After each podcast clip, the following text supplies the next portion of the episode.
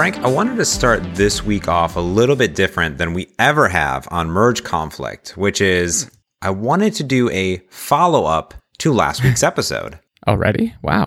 This is uh yeah. this is pretty interesting. I can't wait. What did we talk about that deserves follow up? yeah, so if you remember from last week, we talked even yet again about machine learning and cognitive services and vision and and things. And someone had challenged you to see if you could create hot dog or not within like a day. And yeah. we ended up talking about all these new services, kind of machine learning and vision as a service that developers could take advantage of and how one would go about it. And then I got a very interesting message from you about two hours after we recorded that said, finish the app. And I wanted to ask you one, obviously, did you finish the app? Were you happy with the app? And what went into the obviously hours that followed the podcast? Uh yeah, th- so this is funny because we we were talking about this and I actually was really excited about this Microsoft service because up till now it was kind of a pain in the butt to train networks. And so we recorded the podcast, and the whole time um, we're just talking about how easy it is, basically, to, to write this kind of app. And so I thought, well, if it's so easy, let's see if I can actually do it. And so, yeah, I was a little inspired by our own podcast, and I dove into it. Um, it ended up being pretty much as easy as we thought it was going to be. What took the most time was just collecting images, and I kind of already knew that. It takes forever to do that. But then uh, training the network, writing the app, it all happened really fast, and it worked on the first time first time through. So I sent you that image, and I said I'm done. And and and when you wrote that, I think that you uh, did you write it originally in Swift or in C Sharp, or how did you go about, I guess, getting this machine learning uh, core ML model out and then actually applying it to code? Yeah, so uh, okay, you caught me. I actually cheated. Um, I had already written a little image recognition Ignition app in Swift. Actually, it was just a copy of Apple's own demo.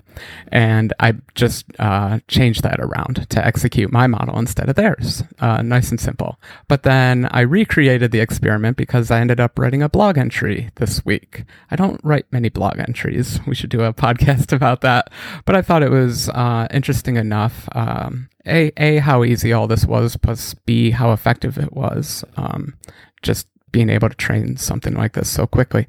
And so uh, I rewrote it in Xamarin, and it ended up being just 100 lines of code. So I was pretty proud of it and very happy. And I still was able to write the blog post and write the code in two hours. So I still think it's a two hour project. That's pretty impressive. And then you rewrote the entire app from Swift into C Sharp with Xamarin. It, I mean, looking at this blog post, everything is in C Sharp, which makes me a happy camper. And there's source code on GitHub. Yeah, and I actually didn't even translate it. I didn't like how the Swift one works, so I just wrote it from scratch, the way I thought it should work. yeah. Now yeah. it says it, it says it used ARKit, and why did you use ARKit? oh, I know it's funny, right? Um, Honestly, it's just a really quick cheat to getting the camera preview on screen. I've written a lot of camera apps in the past, and it usually requires 20, 30, 40 lines of code to get a nice live preview of the camera on the screen. But if you use ARKit, then it's like four or five lines of code and it just runs beautifully. And so it's just a quick cheat for putting a camera preview on the screen. Nice. I like that. Yeah, That's cool. I'm, I'm going to try to I'm gonna try to demo this off, I think, and see if I can get it uh, all fancy on one of my machines over the weekend to, to show it off, uh, which would be pretty cool. I, I, love it, and it's cool. I'm gonna link uh, to the not only source code but to the blog post that you wrote because yeah, you don't write a lot of blog posts, and this is a well written blog post oh, if thanks. you're into more. Yeah i loved it. I thought it was really cool and uh, i'm excited to go take all this. I think you're going to share all the hot dog photos with me so i can recreate this so i'm pretty excited yeah. Um, and i tried to make the blog post more like a tutorial. So if you want to write this kind of app just follow step by st- step by step and you'll have one yourself pretty quickly. Got it. So last thing was there any catch ups? Was there any holdups? Was there any hiccups in it? Did it all just go kind of smoothly like you expected? And was that a surprise? Oh, it went smoothly. That's the scary part, right? You, you should always have doubts when that happens. Like, um, I remember wondering because I was using ARKit to get the uh, frames from the camera, but I wasn't sure if those frames were going to be compatible with the Vision's framework. Anyone who's done mobile programming knows there's about a million image formats on the device, like in memory formats, and getting those all to match up. You've written this kind of code before. It's terrible. But thankfully, all the APIs worked, um, especially because I used high level a- APIs ARKit, Vision, CoreML, and Microsoft's thingy. So it just it just worked. Weird, huh? Yeah, that's that's super awesome. I love it. Yeah, I'm gonna I'm gonna download this, get this working, and hot dog it all up, which is uh, or not or not. try some different da- training data. It, it's surprising uh, how much fun you can have with this thing. So I figure now that we've done a little follow up, um, we had a, another uh, another one of our listeners write in. Well, one that's uh, a frequent to merge conflict loose, uh, who uh, wrote in and actually actually it was a really interesting topic that she wanted to discuss about because she's attending a hackathon in a few weeks. Um, where they're going to be working on projects. And if you've gone to a hackathon, there's not a lot of time. And she was interesting in how we go about approaching um, kind of project management a little bit in a way, but more of planning and tasks and things like that. okay, so we're going to be project managers this week. This is going to be interesting since I'm a terrible product manager, but we'll try. Well, I, my, in my title, it is program manager, which is not Oh, quite right. a product manager. but I will say, Frank, I'm a big fan of. So I okay. So here's a little bit of history for you, Frank. I'm gonna give give you my background on spiel of my background here. So when I worked at Canon for a long time, we had product managers and things like that. We were all waterfall. So wi- what what that means is essentially we would just do development work for like six months. And then when we're done with all of that development, we just kind of throw it over to our testers and say, "Here you go, have fun with that." and then for The the, worst next kind six of waterfall, basically. But- yeah, literally just throw it over and then that's it. And then for the next six months, they would test it, you would fix bugs, and then you would do it all over again. But I went through, we tried to change to be more agile and went through Scrum training and all this stuff. And what I kind of seen this evolve into is kind of, uh, well, essentially lane management is what I call it now, where mm-hmm. Mm-hmm. everything is some sort of Trello sticky note lane. And in fact, if ah. you look, if I turn to my right, I have a, I have a wall and I have sticky notes for my life.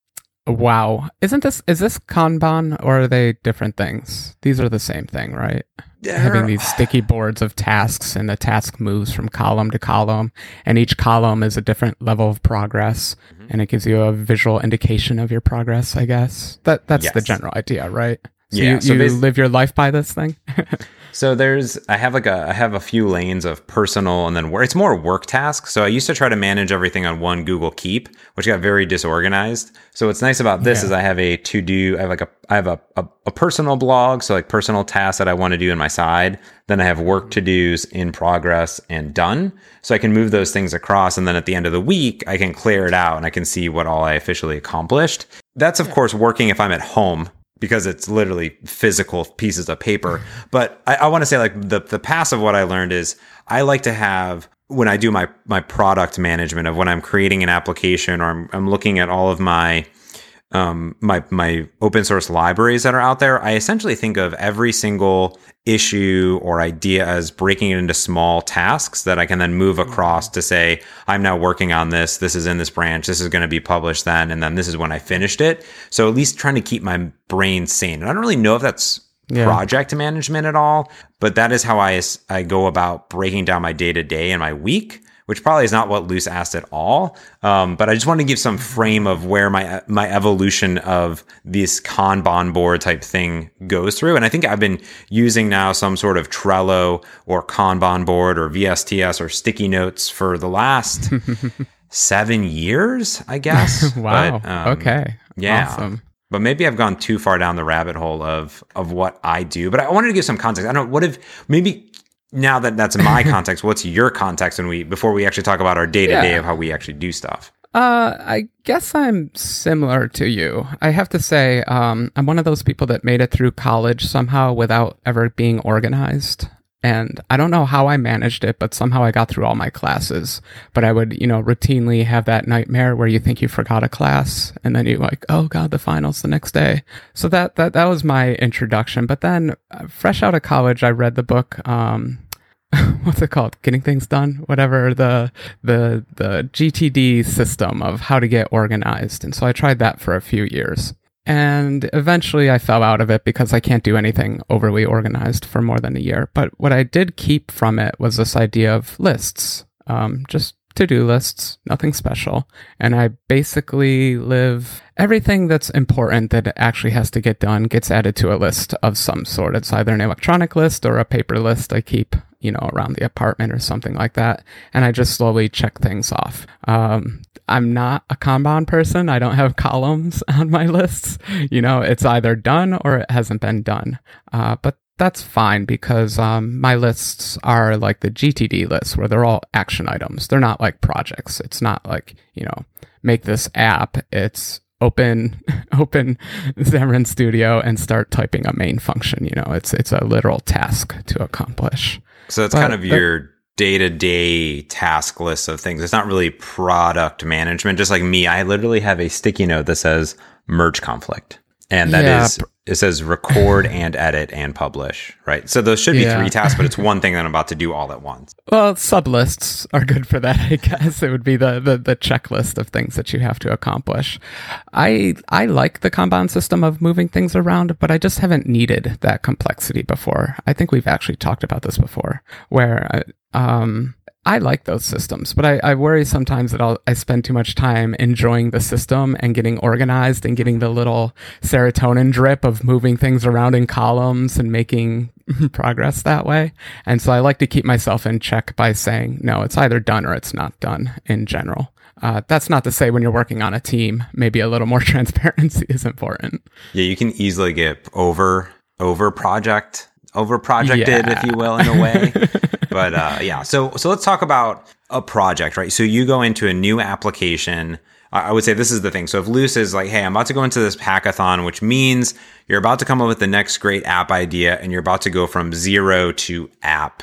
What does yeah. that look like for Frank Krueger? This, uh, I don't know if I'm like you, but a, a lot of this happens in my head. I, I used to try to diagram apps, but I'll say that I start at a super high level. And by that, I mean I usually start at the user interface and not exactly what do I want this app to look like, but what screens will be in the app and what can people accomplish in each screen. And through that, coming up with kind of a feature set of the app. But I really do start with the UI first. Do you do that? I, am I'm, I'm curious. Or do you think feature first or do you think UI first? Because it's a little mix for me. Sometimes it's feature first, sometimes UI. That's a good question. I mean, usually the features that I'm doing are a per page basis. So I, I don't think I necessarily map out the user interface first. I think I, I usually come up with the features and then say design this page, design that page uh, in mm-hmm. general. Mm-hmm. Okay, um, so start with the problem that you're trying to solve, or you start with the entertainment you're trying to provide, all that kind of stuff. I guess I would say that the the I usually start with the problem, right? So my problem is I want to be able to check in people at meetup groups. Like that's a feature yeah. of my application. Okay, so now what do right. I have to do under that? Well, I have to create, uh, I have to have a login. So I have to authenticate. I have to have a service to get the groups that I'm in. I have to then have a another page. So now it's kind of page based, right? But it's kind of like yeah. the next thing is okay, now I need to have a list of events. And when I tap on one, this this is going to have these features, right? So um, the feature is to check people in and out, and then the sub features are I should be able to add a person to it. I should be able to uh, check them in, check them out. I should be able to remove people if I added people. I should be able to work offline, for instance, and then that has sub features underneath it. So I think I start looking at that high level and then I organize them in there. So what are the prerequisites? So I can't do the check in page before I have the authentication and I can't have this or that, yeah. or at least a mockable interface, I would say would be the first thing I would. Yeah, that all sounds rational. The only reason I was mentioning UI first versus feature first is I always go back to iCircuit and I think about how are people actually going to be able to put circuits onto this tiny screen or this funny device without a keyboard and all that? How are they going to interact with the circuit? What's it going to feel like when they do this? How easy is it going to be to edit this and that? And that's why what you described is perfectly fine, but I think it's also valid to start with the UI. and uh, obviously, you can't build the UI without thinking of what features you're going to implement. So they go hand in hand. But a lot of my apps, and I think my better apps, are ones where I think about the UI first and start there. Yeah, and I think. But Yeah. I don't know. I think that I think I think do think about the UI, but then at the same time it's the features of the app and I think now as I've progressed on, some of the first things that I actually do are set up continuous integration, get my cert set up, get my I don't know, it's kind of that- it's kind of the non management. it's kind of the non-app things that I want to do first. It's like, okay, I'm Uh, going to make sure I do this this and this. You're like those Docker programmers that spend all their time doing Docker instead of writing the web app. Yeah, that's true. but uh, no, let's stick with features. Let- Let's ignore the CI stuff for, for the moment.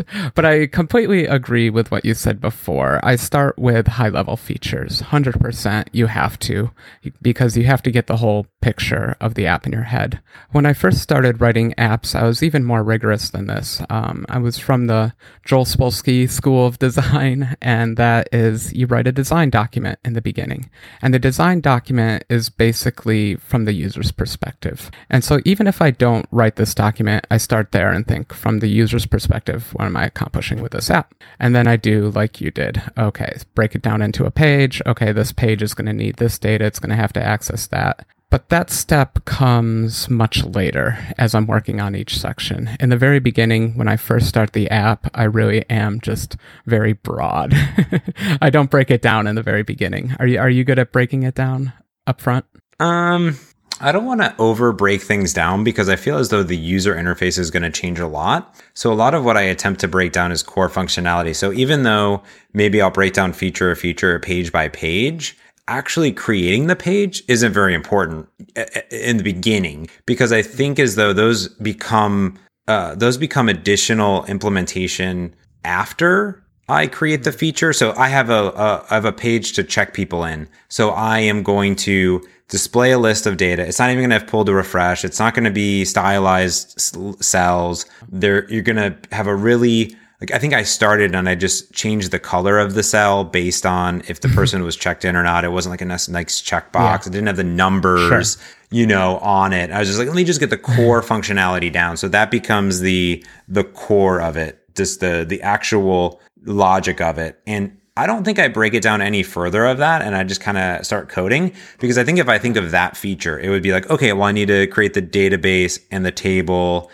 and this stuff. I just kind of say to go implement this feature, go. Yeah, and in general, that's pretty safe if you have the overall feature set of the app in your head or written down somewhere. You don't want to start implementing the database before you thought through synchronization or something like that. If you're synchronizing, you're really at the mercy of the API that you're using and, you know, all that kind of stuff. So those things have to dictate it, and you often don't find them until you're programming. So just like you, yeah, I dive into the programming pretty early, especially because um, I like to write demos of my app. I call them. Um, uh, it's basically the quickest version I can possibly do that has the broadest feature set possible. And I feel like only once I've written that can I actually plan the project more thoroughly. Yeah, that makes sense. I think that that makes sense in general to kind of have a core overarching idea of it. And I think as I've started to do a little bit more project management, so I work, you know, you and I both work on the live player, obviously, um, and Xamarin Live features. So there's, I've actually been writing more specification documents, which is funny that you mentioned that because when I started at Canon, we wrote these huge, like 20 page specification mm-hmm. down to the design, to the pixel, to the Yeah. placement, to the wording that we would go mm-hmm. implement. And what I've been doing now is saying, even in the product of Xamarin, so if you look at what I do on a day to day basis here at Microsoft, is I look for the problem. So I say, this is the problem that we should solve. Here's the problem. Here's why it's the problem. Here is the solution. And here is my recommendation for implementing it. So a good example of that may be, hey, uh, it's hard to get started, um, or are the experience for creating new Android projects in Visual Studio isn't delightful. And the, the reason why it's not delightful is because they're older templates, they don't use app compat, and they're missing Yeah. the new paradigms in the last year. So the solution here is then to um, introduce new templates that do X, Y, Z, and then here is a sample of how to do it, or here is what they should be specifically. That way the developer can say, okay, now I know what James what the reason is like why are we even doing this feature why are we changing these templates why are we even doing this check-in why is it important to show the number of people that checked in for the event um, mm-hmm. on here you know so I think that's yeah. kind of how I've started to break down more and more because the problem is, and I don't know if it's for you, but if you're just like, Hey, I want this idea. And then you say, okay, go build the feature of checking in people, then your brain may say, okay, I know how to do that how I want it to work. And then you may start yeah. architecting and going all crazy if you don't try to prototype it first. Yeah. And uh, well, you can save yourself that prototype if you do that exercise you just mentioned of uh, tackling it from uh, a task based set. What are they actually trying to accomplish? Create a new file, you know, edit a file, that kind of stuff. I, yeah. to me, it's hard in a new project, right? Because that's an existing project. And then in an, in an in a new project, it's get hard because how do you even organize those things? Are you organizing it based on what features I want, what the end user is by difficulty? Like, how do those even get sorted? I think is one of the biggest complications when I start a new project, uh, especially in a hackathon. It's like, all right, well, who's going to do X, Y, Z? Like, why are, don't get caught up on authentication first, right? Yeah, absolutely. Mock authentication in the beginning. Don't authenticate in the beginning for sure. Um, I I like to start. Um, well, I'll I'll break up my app only when I actually run into um, an actual issue. So let's say I'm writing a Git feature for my IDE or something like that. You know, the Git feature could be a whole app to itself. It already is a whole app to itself. But so instead of saying I'm just going to write a Git feature, I actually try to say, okay, I'm going to let people check out their code. I'm going to let them commit. I'm going to let them branch maybe I'll let them diff. We'll, we'll decide if I'm going to let them diff later. And then I could basically break those up into milestones. Um, I'm kind of a fan of having basically a fully functioning app at all times. Um, I, like I said, I like to go broad in the beginning and actually all through development. And so I'll pick a feature like Git and pick the most important parts of it and get that out for a milestone one. Then do a milestone two, milestone three. And I do these for myself just so I feel like the app is pretty much always in a shippable state. You know, nothing's fully missing. It may not be a useful app, but it's shippable in general. Yeah, I like that. I, I like the idea of maybe even scaffolding out the entire navigation hierarchy of just having yeah. buttons that you can click through because it makes it so important. I was just working on this um, in my spare time, so this Microsoft MVP app, and I go, okay, well, how are we going to structure the back navigation, the login flow? What is the base navigation? All right, let's. Is it going to be modal or push? And let's let's mm-hmm. get that mm-hmm. infrastructure in because if I can start mapping out and seeing and visualizing the app flow in my mind, then I can actually start implementing those pages. Yeah, and you can start improving it from the beginning. We all know, like, the, less code that you've written, the easier it is to change. It, it sounds obvious, but you got to think about it. Like, it becomes harder and harder to change your UI the longer you're into a project. And so you really want to get those big things done in the beginning. And the reason I keep mentioning UI is because it's the it's the hardest part of these apps. Anyone can write a database access layer, a layer, and uh, you know, uh, RESTful writing, service call. Writing logic code is pretty simple, right? I mean, it's not rocket science here. So writing a good app, though, which means a good UI, is more difficult. I like how you set that up for our first sponsor of this episode too, Frank, which is great because when you talk about UI, you know who we're going to talk about. Our good friends sponsoring yet again Merge Conflict it's Syncfusion. You know Syncfusion, Frank. Oh, I love Syncfusion. And I love all their controls. Yes, that's right. Syncfusion is every single control that you could possibly want and imagine in a beautiful toolkit that you can get your hands on for any single platform out there. They essentially make the largest set of tools for not only just Xamarin, but ASP.NET, UWP, Android, iOS, JavaScript on the entire market. And they ensure that their components are designed elegantly for each platform with the highest performance. And what I love about Syncfusion and Essential Studio for obviously Xamarin, but other platforms is that they have a free community edition that you can get your hands on today. And they've been adding all sorts of new controls um, in there. I'm going to link to this What's New page because they have brand new pickers and radial menus and a brand new PDF viewer where you can actually uh, t- do uh, ca- uh, text selection and copying right from the PDF. But also they have these all these brand new ASP.NET Core controls and MVC controls and even web forms controls, in addition to all their charts, graphs, and things that you know Syncfusion for already. And then, of course, if you outgrow the community edition and make more than like a million dollars a year, they have a flat rate annual fee that you can get your hands on. Um, and what's awesome is you can just get started right now by downloading their NuGet packages and get started with their um, you know free edition, uh, essentially of Syncfusion Essential Studios by going to syncfusion.com slash. That'll take you right into the page. You can learn all about the great Xamarin, UWP, iOS, and Android controls, and just download and start trying out Essential Studio for not only just mobile, but desktop and web. Go to syncfusion.com slash. And thanks again to Syncfusion for supporting Merge Conflict.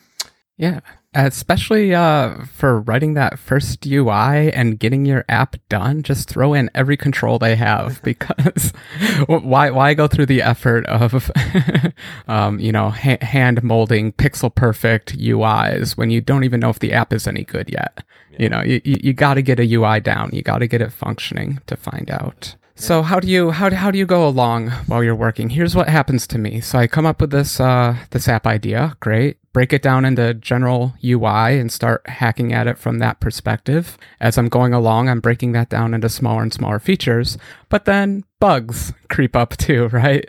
So like, you know, um, do you check off a feature only after it's 100% bug free or do you just keep adding? Because I think what we all find is the list of issues just keeps getting bigger throughout a project. I've never seen it get smaller ever. Yeah, I think so. I think how I start up managing my projects now is I do it by version that I want to release. And I think that this is important because if you take a look at your entire application and you say, okay, well, there's 10 things that I want to implement. Well, what do you actually need? And what are you actually going to put in V1 of that product? And then What's important, it's really hard to do. This is like one of the hardest things to do, I think, in software development, which is essentially stop new, doing new features to work on bugs, right? Because the core idea of yeah. a developer is we want to solve problems and we want to work on new awesome stuff all the time. So if I have 10 features that like, and that's the thing is you, you know the 10 features that you want to do, but you know, and yeah. you said, Hey, for V1, we're doing these five features. And while you're implementing those five features,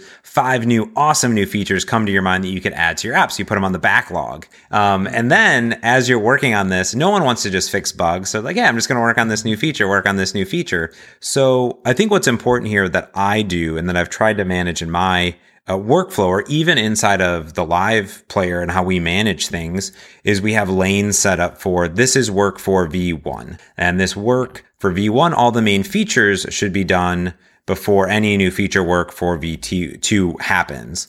And if as we're validating those, if bugs come up, those always get prioritized over features for V2 that come into the, the actual product. And I think that that's what's really important is to, it's hard to do. I think it's the hardest thing to do as a developer, or at least me, I'm not sure about you, is that not to work on those new awesome features that we know we want to put in there and have that discipline to say, we're going to stop and fix these bugs and what bugs are acceptable to go into a V1. Yeah. Um, so the milestones I was talking about naturally turn into versions after the product is released. I, I pretty much do the exact same thing as you. Again, I think this is from Joel Spolsky, but it's uh, you work on bugs before features. It's just the mindset you have to be into. Now, the only way I allow myself to escape that from time to time is sometimes I'll actually punt a bug up to a later version.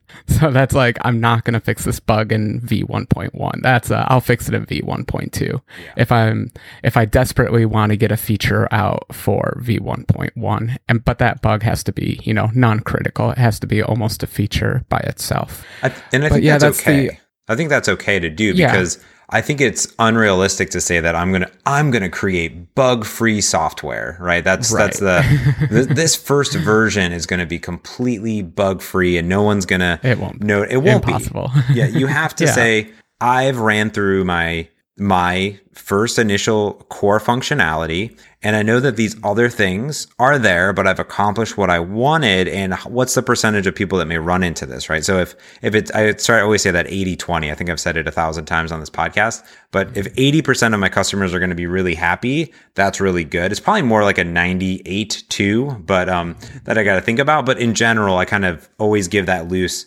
80. So if I'm going to, by adding this feature or fixing this bug, 80% of my users um, will be impacted by it, I should do it. But if only 20, then that's a, a lower priority that I'm going to implement or put it to a next version. Yeah, we all have to do this. And it actually does break my heart, honestly, to ship with bugs. But I also consider it a little bit of an accomplishment when I ship with a known set of bugs and then people report those bugs. I'm like, yep, found it.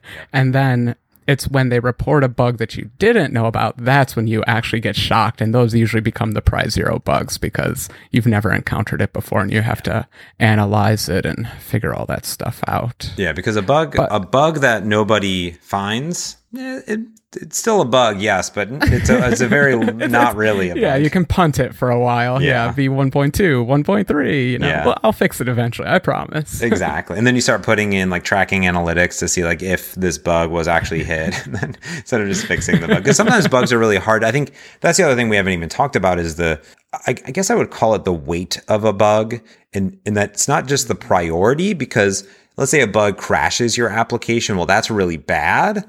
But if the bug. But if you have to hit eight buttons in a certain sequence in order to get the crash, then it's a little less bad. So it's the frequency plus how bad it is. Yeah, it's like a little little little math equation inside of your tracking software that you use, I guess, to, to do it. I so let, us talk about that. Um, in in my list system, it does not provide for a priority, but I I generally do prioritize, but it's more it's a gut feel prioritization. I'm not doing that. You know, I'm not doing any calculus and calca or anything like that to calculate these. I'm just prioritizing them myself. Uh, it, it's funny because in a milestone or an aversion, you know you have to get through this list, but for some reason I still like to prioritize. And I don't know, it, it's not necessary because if you're going to get through the list, it doesn't really matter what order you do things in. But I still enjoy prioritizing. Do you bother? Oh, I'm I'm big on prioritization. I would uh, say. Okay. I I love to have the most important thing at the top of the list because this is the thing that I have to do next, and and Just that is for guilt. Are you trying to build up guilt in your system? Is that the goal? no, no, no. Because this has the most impact. So for me, it's really important that I fix, and I do this in my plugins. If this is a really serious bug that multiple people are hitting and someone found them, like that's really impacting core functionality I'm going to work on that first. And I put that at the very yeah. top of my list to actually do. And it, and I don't actually assign numbers to it. I think that that's something I don't do in a lot of tools. Like mm-hmm. it's hard to say one, two, three, four, five. Right? I just literally drag and drop in a yeah. list to say if it's at the top of the list, it's the most important thing in the list that I yeah. need to do. So yeah, that's settled. W- which is a number system. We all just don't mm-hmm. want to do the numbers. We just want to drag them up yeah. and down. When I first started out, I was you know I filled out the severity column, the priority column, you know all that stuff, the impact column, and no, I just I've I've had to simplify ever since then. I should say we we keep talking about versions, but this is all happening during the early development of the app too. I play a real guilt game with myself where I'm still making myself fix bugs early on. And some of that is to prove out like my architecture and things like that. You know, the worst kind of bug is the one that you find is uh, endemic to the system that you've built, you know, hard, hard to break because that's how it was designed. And so I think if you fix bugs earlier, no surprise to anyone else, you get better software just it's because like, you're not leaving all that stuff. It, it's those implications that it's not actually sometimes a bug, it's an architecture design. So if yeah. you look at Twitter, right? I mean, Twitter now talking about 280 characters or changing oh how God, replies yeah. work. I don't know if it's architectural decisions of that initial 140 character limit on their tweets or what, but yeah. I assume that there's some architecture limits that they're like, no, these are the requirements, is what I'm doing. They didn't look at some future planning there, I guess. No, I mean in that case they just took it from SMS. I think yeah. I think that's where that limit came from. But we, we all do that too. Like um, the API returns ten results, so my UI will show ten results. Well, no, maybe it's better to just show the top two results. You know, things like that. I think we fall into that trap a lot. Again, UI first, people. Broad UI first. Broad UI first. Yeah, and um, yeah, and mock out authentication because that's terrible. yeah. And I think it's really different. I think, you know, you and I talking from experience, I don't know what you're talking from. Mostly mine is from majority of what I'm talking about is from a solo developer point of view because when I worked at Seaton working on the mobile applications there, I was the only developer working on all the mobile apps. I had another developer working on the back end, but we talked mm-hmm. very little. He just gave me the API um, we were using uh, soap soap rest, so he gave me the the WSDL or whatever, and he would say, "Hey, Ooh, here's yeah. the API." You know, consume mm-hmm. that, and then I, I like, that. Sounds good. Just give me the RESTful endpoint, and I hit it right, and that's yep. give me the Swagger definition, and I'm good. And mm-hmm. for me, um, I've, I've started to work a little bit more in teams in general, but even a lot of the same things apply there. I would say the prioritization is just now you have to make sure that the not only prioritization, but the prerequisites are done at the correct time because someone can't really start implementing this thing until this other thing is done. I think that's the only thing that really changes for me. Yeah, from a product management standpoint, sure. Um, but I mean, you, you, run into that with your own apps too. Like, I can't do the rename username screen until I implement authentication. So, even as a single developer, you're running into it. The whole problem here is now you have to deal with communication between people. And I think eh, I haven't ever worked in very large teams. Even at Microsoft, my team was, you know, seven people. And so I, and I hope most people, most places keep it about that size. But I find that my practices are still about the same. The only difference is I'm just more transparent. I'm updating the Kanban board. I'm putting comments in.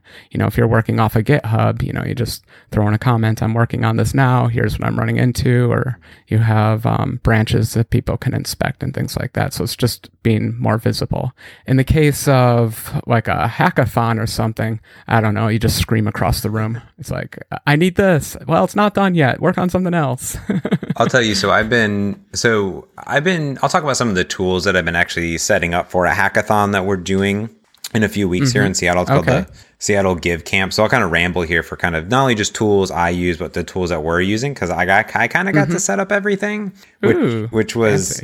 Um, we'll see how it goes. I haven't finished. We can blame you. Yeah. we haven't finished. when all goes up. wrong. Yes, I haven't finished setting up everything, but we'll see how it goes. And I got some feedback from people. So the Seattle Give Camp is a we're doing a hackathon. And we're creating like seven or eight different types of applications for seven or eight different nonprofits. So they come up with ideas, we go and we assess them, and then we um, go ahead and implement them. And so some of the tools that I picked in this decision were for uh, first and foremost were the ability to do this card system that we were just saying. So having source code somewhere, having a prioritization of list and requirements that we can assign, and having V1, V2. So like, hey, this is Monday or Tuesday or Wednesday, whatever the hackathon days are. This is what we'd like to get done. And being able to assign things to people, add some comments on them. So issues essentially in GitHub, but then the ability to um, communicate, which I think is a big part of it. So what we're using, so what I use on my d- normal day to day basis is uh, these sticky notes on my wall, but we use okay. you and me and some other mm-hmm. tools. They all do the same thing. We use Trello. Mm-hmm. I like Trello. Yeah. Um, we yeah, are, I love Trello. We're kind of moving off Trello because um, we're migrating to more internal Microsoft things. So VSTS, which also has a Kanban board, so that's Visual Studio Team Services. Okay. Um, but also, they have a tool at Microsoft called Planner, which is a standalone to do list and it gives you nice charts and graphs. It's very much just like Trello. Um, mm-hmm. And those are all doing the same thing. But also, GitHub has a project which does the same thing. I was gonna say, I was wondering if you were gonna mention that one. I haven't actually tried GitHub projects, but I, so far I'm a Trello fan just because I think their UI is good, and I'm I'm big on the software has to be easy to use and fun to play with kind of stuff. Yeah. So I haven't tried GitHub. I don't know how it ranks on the fun to use, but uh, it's funny that you mention it third or fourth even on the list. I would say so. Yeah, the I would say that I would prioritize them as like Trello first, maybe Planner and VSTS second or third because VSTS has is doing a lot more because adding the things is a little bit complicated. I just want to add something where Planner is very easy, but it has a few extra Yeah. nice things. um, okay. And then GitHub's a little bit last because they made it a little bit complicated because on the board they have notes, but then also issues. So I add a note, then I have to convert it to an issue, which is a little bit tedious. They didn't unify them. I just assumed they were unified. That's terrible. They kept them in separate worlds. Yeah, they are and they aren't, I guess, because if you don't want it to be an issue, I don't know. I, I would like an option just to make them always an issue. So I think those are the tools that I use for Yeah. planning. The nice thing about GitHub is that if we're working in a hackathon scenario with a bunch of people brand new, everything is in one place. So I, I, I like it, but um, you didn't mention my favorite software here, Clear, which is which is a joke because it's really just a, a list app and is not at all applicable to this scenario because you can't share between things. But I just had to put it out there because I, I'm still in love with the app, even though no one works on it anymore. yeah, it's a it, it's I have Clear. I use Clear for a long time on my my Mac actually, and I don't have an iOS device, but I know they synchronize and do stuff. I use Keep Google Keep a lot for that, but I liked the the the sub list of a list or whatever. I thought it was very elegant um, in general. Um, and the thing that's the thing is, you just find whatever tool, like you said, you are more delighted about that work for you and your team. And I know that like um, Jira, there's like Jira, right, and there's a whole bunch of other these different boards that are out there. But I kind of look further past that in the project management part of it because as I start to plan out my project, I look at all the tools. So what we're using for communication, since this is a hackathon where there's going to be 50, 60 people in a room, but all on different teams, we're going to use not Slack because Slack is cumbersome to get people onboarded onto. We're going to use uh, Discord. oh, interesting. Okay. Big So, fan of Discord. Uh, that's what all the kids are using, right? Where Um, did that one come from? Discord is a Slack slash Twitch slash whatever voice, video, audio communication. It has desktop apps. It has a browser app. Yeah. They're all the same. The difference is that it's drop dead. It's made for gaming, so it also has gaming integrations. That's what it's actually what for. but what they did is they made it really, really easy to create channels and servers. Yeah. So you don't have a server, they host the server. So you can just, I wanted a new Seattle Give Camp server. So I created one. I said, give me a new server. Done. And I said, invite, create a link that anyone can join and be here. And then I'm going to create six or seven channels, each for each app. And then people can jump in and out of them super easy. Yeah. Just easy. And I like that. Um, this is the place where I don't have much experience being a s- single developer. Yeah. You know, I feel like I should do a help wanted ad there, um, or some kind of wanted ad. I haven't had to deal with chat clients, but uh, from my past of using IRC and such, I just love how nice these new apps are. I love how easily easily you were able to create that, and it's amazing that we're getting away with it for free. But Yeah, that's true. modern world. yeah, I think I think that's the crazy thing, right? Because you have not only um, like I'm talking about Discord, you have Slack still, which is still a great tool. You have Microsoft Teams. IRC. You have IRC. I'm going to keep saying it until you acknowledge it. You have uh, you bear. I mean, it's Twitter. You could communicate on Twitter. No, no. You could be use unbearable. Facebook. Pro- I mean, there's all these different communication tools out there. I'm sure you could use Skype. You could you could use any of these groups and just group people together.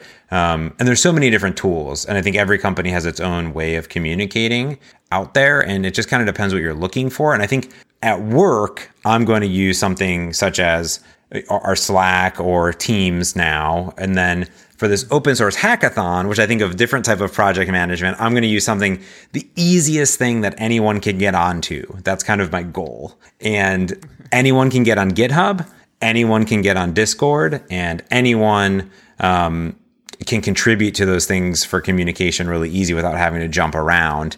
And then I'm going to put in the entire production pipeline into Mobile Center, which is kind of nice because it's all free. All this free stuff, right? It's great just to drag and drop these organizations into. So that's kind of my plan. I don't know. I, I, I love your plan. It sounds fantastic, but you know, in this case, it's just going to be a bunch of people yelling at each other, right? Yeah, I'm not going to type into a little window when I can just turn over and scream at someone. That's true. That's true. it's true. a little little more efficient. Maybe this is why I don't work in an office, or maybe I'm not allowed to work in an office. We'll see which one. Yeah, we'll see. I'm excited because I haven't done a lot of hackathons myself, and nor have I organized a lot of hackathons.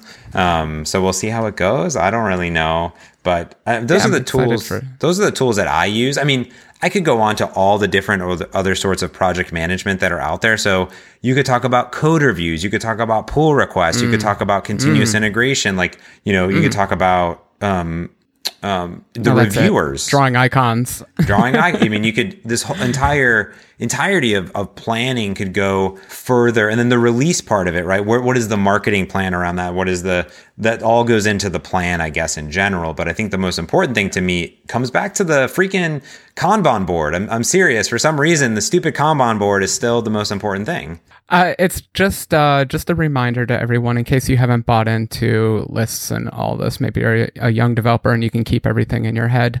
Don't do that. It just wears on you and you inevitably forget something. I find so much peace of mind by having everything written down.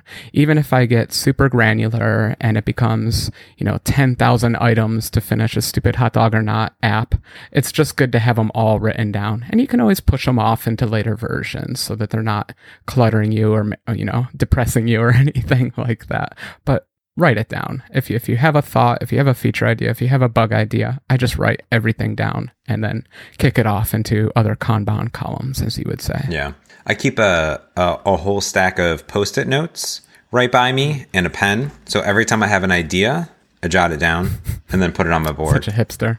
yeah i know I heard paper is dead. I heard that in Ghostbusters in like 1980, so I'm, I, I still believe it. I mean, I did work at Canon for uh, four years, where our motto our motto was our motto was print more things. Or I don't know what our motto was, but I think it was is that Dunder Mifflin? sell more paper. I don't know, it was something like that. If you sell more paper, then I don't know. Um, yeah. yeah, yeah. I, I actually do use paper lists, not paper Kanban boards. Oh, so. okay. Yeah. Okay. Got it. Yeah. And, and I will agree with you. I think that that's a good just life planning recommendation for me. I've always joked, but it's very serious. If it's not in my calendar, I have no idea when anything's going to happen. Mm-hmm. and when the calendar lies, you get very upset. Yes. Bad calendar. I need to do a better job. Yes. In fact, this Keep honest podcast wouldn't happen if I didn't update correctly because we were supposed to record on Monday and you literally, uh, the calendar event came up and you're like, hey, are we re- recording? And I go, nope, I didn't move the calendar event, you know? Um, I am a slave to my lists. My list said you're recording now, and so I tried to record now. yeah. So did we cover at all project management at all? I'm not a project manager. That's not what I guess I, I guess I do, but did we cover it at, at all? I have no idea. Well, there's three P's project, program, and product.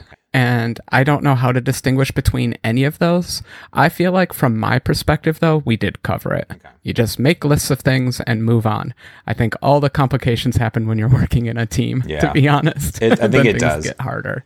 and well and, and don't don't let project management get of your get in your way of crushing code because like we said earlier you can completely overdo everything you know what i mean mm-hmm. and your developers and people at a hackathon or you as a solo developer what you really want to do is just crush some code i mean let's be honest I want to write an app. If that takes code, then it takes code. yeah I'll, exactly I'll, I'll go higher level. Yeah. exactly all right well anything else you want to talk about frank Oh, this felt sufficient for now. I, I hope we'll get some feedback, and there's a few little subtopics in here we can always get back to. But let us know how we did, or we just completely lunatics and we've been had had it too easy in this mobile world. Probably those mobile those mobile developers have it way too easy, is, is what I've heard. Um, awesome. Well, cool. I will follow it up with that. You can follow us each and every week at mergeconflict.fm. That is your one stop destination for all things merge conflict. You can subscribe uh, to Merge Conflict on any of your favorite podcast applications. If you're using Overcast, it'd be great if you could star and share this with your other followers inside of Overcast, which is a lovely application. Uh, or if you're using Apple Podcasts, go ahead and leave us a review. We would be delighted. We read all of those. We really do. We take them to heart and we love your feedback in the show. And you can give us feedback other ways, such as going to mergeconflict.fm, hitting that contact button, or just tweeting at us at mergeconflict.fm or me at James Montemagno at praeclarum for Frank. We are everywhere on the internet that you could possibly be. And we thank you for tuning in yet again for episode 65. Oh my goodness, Frank, Oh my God. 65. Woo. We're doing it. Until next week, Frank, you know what my name is James Montemagno. And I'm Frank Krueger. Thanks for listening.